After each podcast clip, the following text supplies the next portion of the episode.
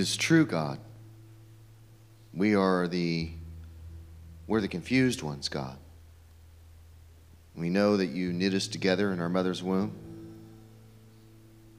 And yet somehow we think we can vanquish you with the thought of saying I don't believe in God or create you by saying I do believe in God.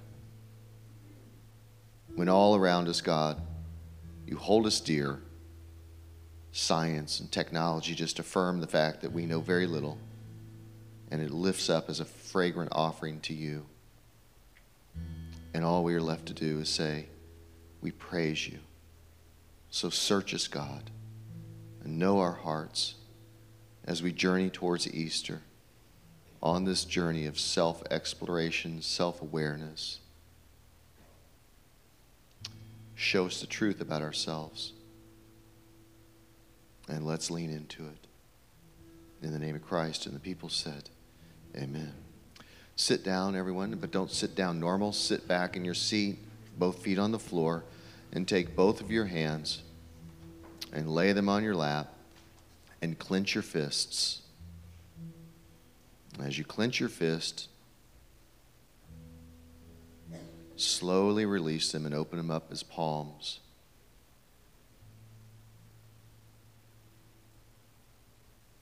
And let us confess to God on the screens, everyone. I confess. I let go of my need for security and survival. Welcome. Come, Holy Spirit. Whom shall I fear? I confess. I let go of my need for approval and affection. Welcome. Come, Holy Spirit. Only you, Lord. I confess. I let go of my need for power and control. Welcome. Come, Holy Spirit. I bend my knee to you.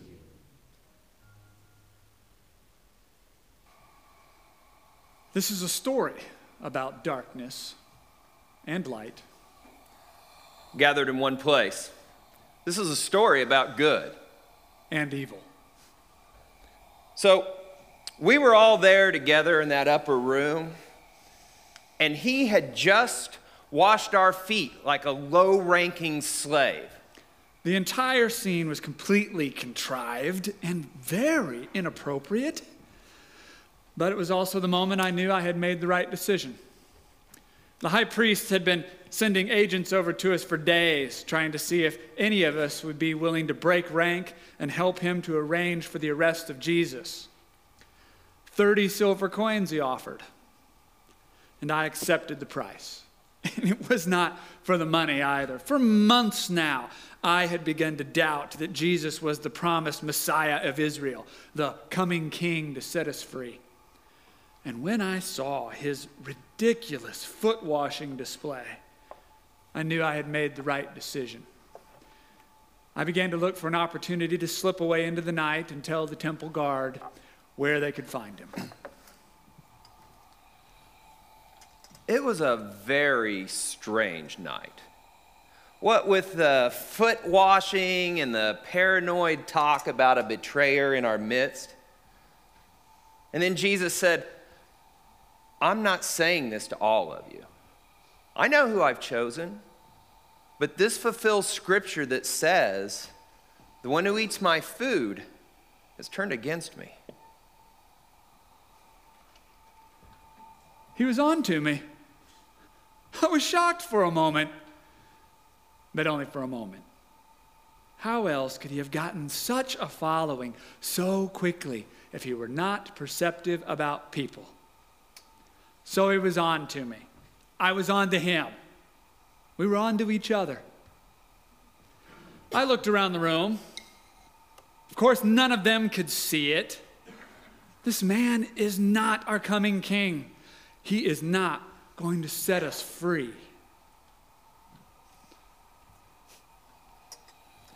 I looked around at the rest of them, and none of them had a clue what he was talking about either. He was like that sometimes.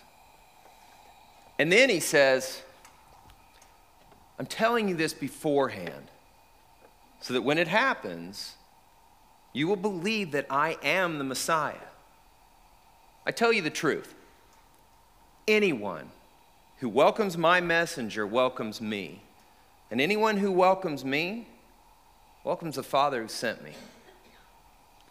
By now, my blood is boiling. Anyone who welcomes my messenger welcomes me. And then to extend that statement to the band of idiots gathered in that room. Anyone who accepts the message of these disciples is accepting God Himself. I began to discreetly gather up my things. Somebody has got to shed the light of truth on this sham artist. And then Jesus got angry and he blurts out, I tell you the truth. One of you is going to betray me. And then everything stopped. So that's why when we went to the garden to pray, I took a weapon. Now, he said somebody was going to betray him. And I was ready.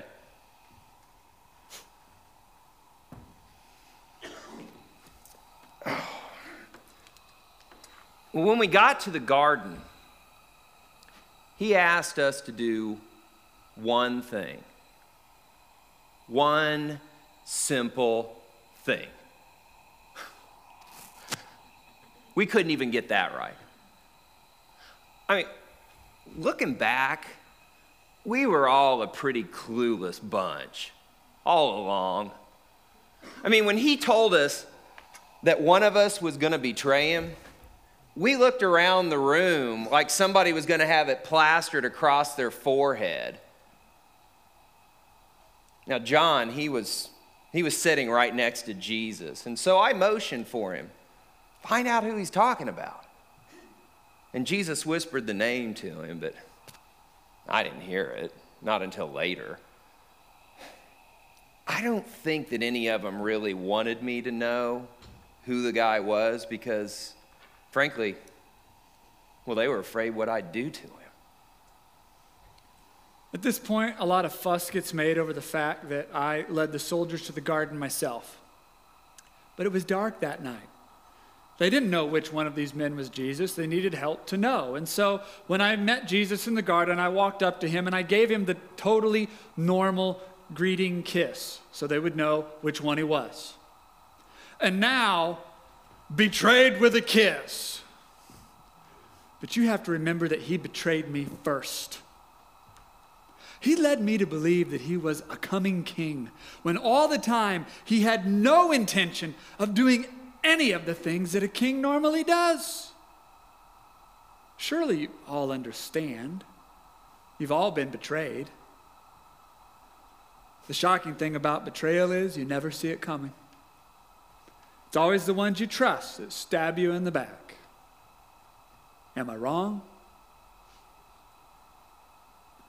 Does one betrayal justify another? Maybe not. but who of you can throw stones at me for that? Who of you have not betrayed him already with your wandering eyes and your lying tongues?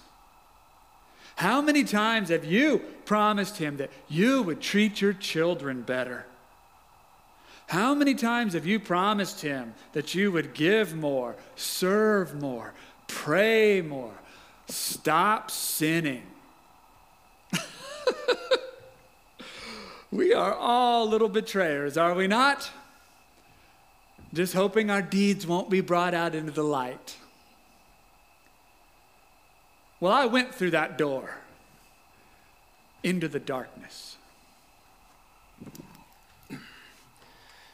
And yes, I pulled a weapon and I took a swipe at a guy. and I got his ear. Here's the kicker, though. You know what I did next? I dropped the blade and I ran. And I left him there to be beaten and arrested. And then the darkness came.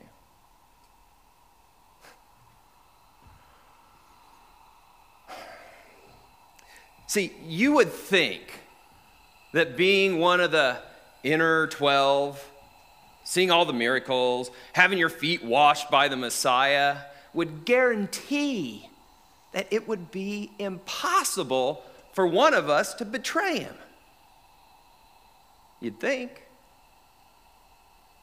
But you'd be wrong. There's no knowledge, there's no experience that can let a man conquer his own sin. And now for the part that few of you will be able to believe. I never wanted it to end the way it did. I wanted truth. I knew what a king was, and I knew that Jesus was not a king.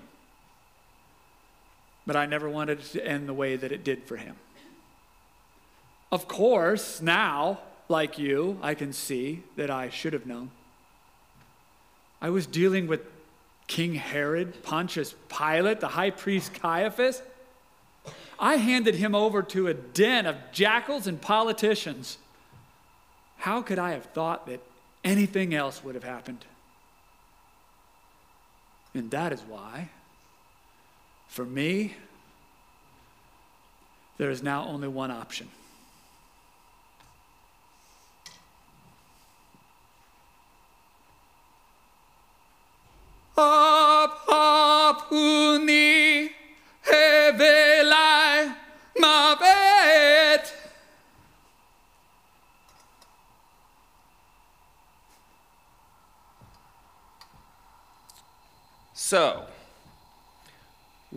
Was I when they arrested my Lord in the darkness to try him in a midnight trial with witnesses who'd been paid to lie? Where was I? I'll tell you where I was. I was hiding in the back corner of the courtyard, warming myself by the fire. There was this woman at the gate, and when she saw me, she said, Aren't you one of his followers? And oh, I was quick. And I said, No, I am not. But later, as I stood here with the house servants, one of them looked at me and said, Aren't you one of Jesus' disciples? I said, No, I am not. And a third time. One of them said, But I saw you in the garden when he was arrested. And I blurted out, I do not even know that man.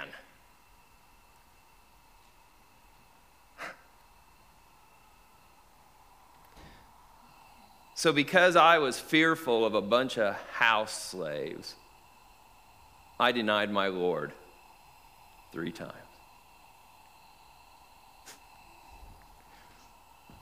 When uh, Jesus told us on that night that he would be going away, I asked him, Lord, where are you going?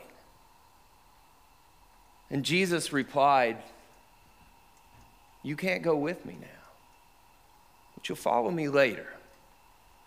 And I answered back, Lord, why can't I go with you now? I would die for you. Die for me? He said. Oh, Peter, I tell you the truth. Before the rooster crows, you'll deny three times that you even know me.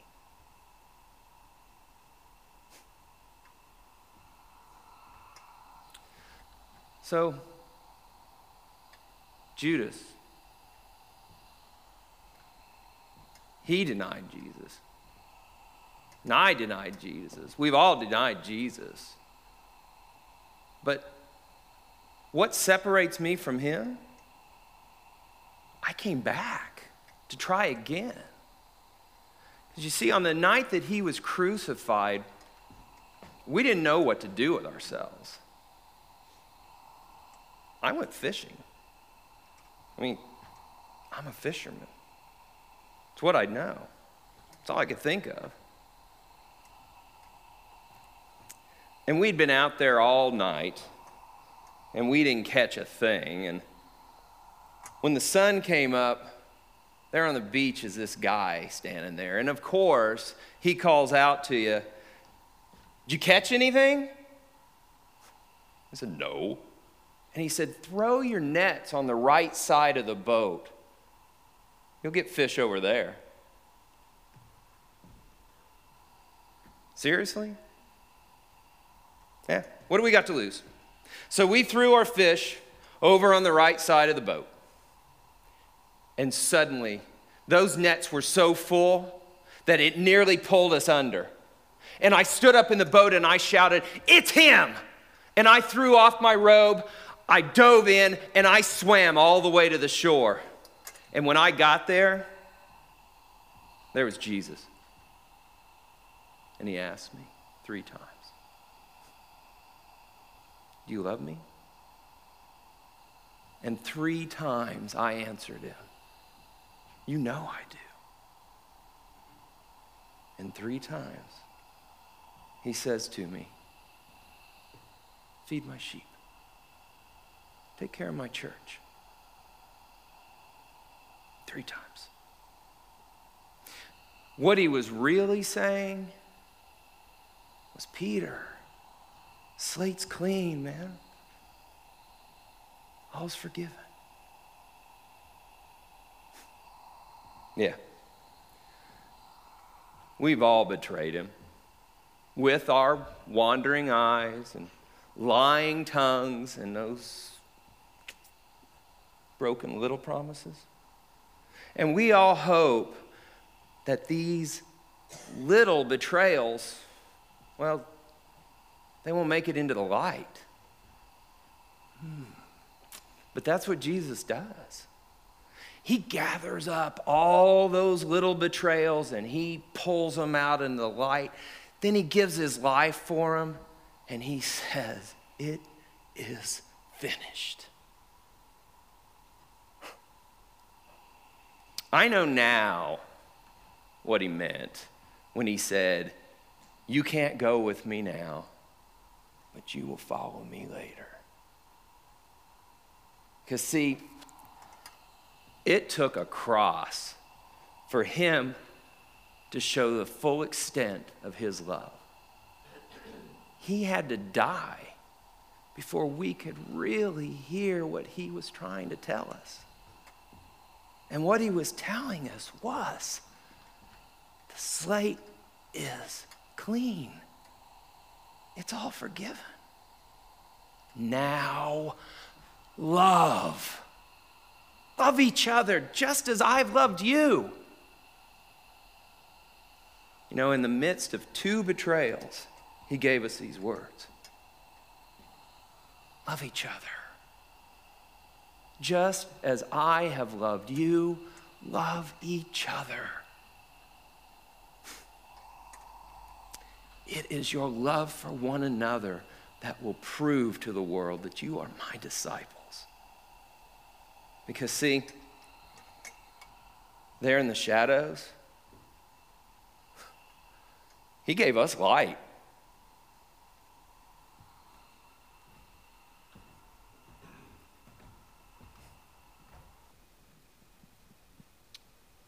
It's in this love that we say, we lift up our hearts to the Lord, let us give thanks to God. Because on the night when Jesus was betrayed, he took a loaf of bread, and when he had given thanks, he broke it and said, This is my body that is for you. Do this in remembrance of me.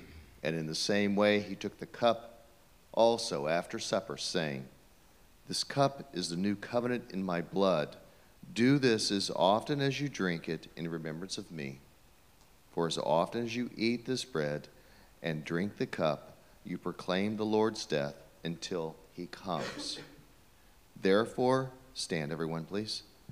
Therefore, we proclaim the mystery of faith. Everyone, Christ has died. Christ has risen. Christ will come again. Christ, our Passover, is sacrificed for us. Therefore, let us keep the feast. It's the gifts of God for the people of God. So when you're ready and you want to participate in this love, if this is your heart and this is your soul, come forward, tear off a nice large piece of the bread, no more of this little bird pecking stuff, and dip it in the chalice. Eat it right there. You can go to one of the round tables to the sides and kneel if you must confess and do your business with God, or go back to your seat. Come when you're ready. Lord be praised. When was the last time you had date night with your spouse, kids, or a close friend? Even if it's been a while, I'm sure you remember the one to one dynamic and how it creates an environment of closeness, focus, and intimacy. If Lakeland is our church family, then small group is our date night. The official Lakeland definition is small groups create an environment of learning and belonging where surrender, together, and love are pursued. My small group is a mini church family. Our pastors, speakers, media, and worship are wonderful, but a limited amount can be accomplished from the stage. Small groups are a direct extension of Lakeland and allow two way interaction with deepening conversation over time. This format is where I have witnessed the most transformation in myself and others. We practice the together value when we take a meal to an ill member do a group service activity, chat over coffee, sit together in service, grieve together, celebrate a birthday, or prayerfully commission a member who is moving away. Small group is meant to be a safe place. Others often hear God speak to them through your words and experiences. A group that practices vulnerability and transparency allows members to know each other and be known. Being authentically known and still accepted is an amazing example of our love core value. Your level of growth directly corresponds to your level of engagement, having a teachable spirit, willingness to learn from others, even when it's hard, is one of the most powerful ways we get to live out the surrender core value. Listening to others, resolving conflicts, forgiving, and surrendering in general are some of the more countercultural activities we get to practice. They are also some of the most growth producing activities we can engage in. As a small group member, I have experienced acceptance, compassion, tough love, encouragement, and the transformation of personal and spiritual growth. Lakeland small groups can offer us formats seldom found in our present culture. We become a group of people walking through life together, helping each other focus on Christ, His teachings, and the character of God, in the hope that we become increasingly more Christ like over time. It's setting aside time to have a spiritual date night with people striving for Christ likeness together. My current small group meets weekly on Sundays from 8 to 6. We discuss what we learned, agreed with, or disagreed with in the material for the week. We also share our highs, lows, and where we noticed God's presence during the week while we snack. About every six to eight weeks, we take turns choosing a serving opportunity for the group. We celebrate birthdays with a dinner out and keep in contact via texts during the week. Leading a small group has been an incredible, fulfilling ministry for me, second only to parenting. I am frequently awestruck at how God uses different members to draw each of us closer to Him. I have been able to experience incredible blessings that far outweigh any anxiety I felt before beginning a group or during challenging times. I have gained confidence, clarified my beliefs, deepened my understanding of God's character, increased my tolerance for other people's perspectives solidified my sense of church family, and enriched my faith through better recognizing God's presence. If you want to do more than just sit and listen on Sundays or don't feel connected at church, and you are serious about this following Jesus thing, it's time to take the next step on your journey towards Christ likeness. Date night awaits you.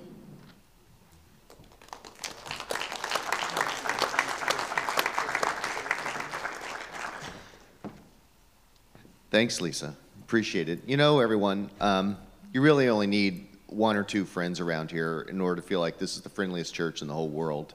You don't need to know everyone. It, it would be a little ridiculous if you did. You know, you'd be in contact with each person about once every two years, and that'd be a little pathetic. So, uh, thank you, Lisa, for being a small group leader and showing us what it's like to uh, gather as a community. So, and thanks to all of you guys who um, form community around here in small groups, or whether you do service projects like Eastland or Anapra and so forth. So, very good stuff. It is part of the quality. And we will leave with the words of uh, the Apostle Paul right in the middle of his letter to Ephesians, where he just gets so excited he can hardly contain himself. And he sends the people like us out uh, with these words. So, join me, everyone all together, everyone, please. Um, if it's up on the screen, there we go. Glory to God, whose power working in us can do infinitely more than we can ask or imagine. Glory to Him from generation to generation in the church and in Christ Jesus forever and ever. Amen. Go in peace, everyone.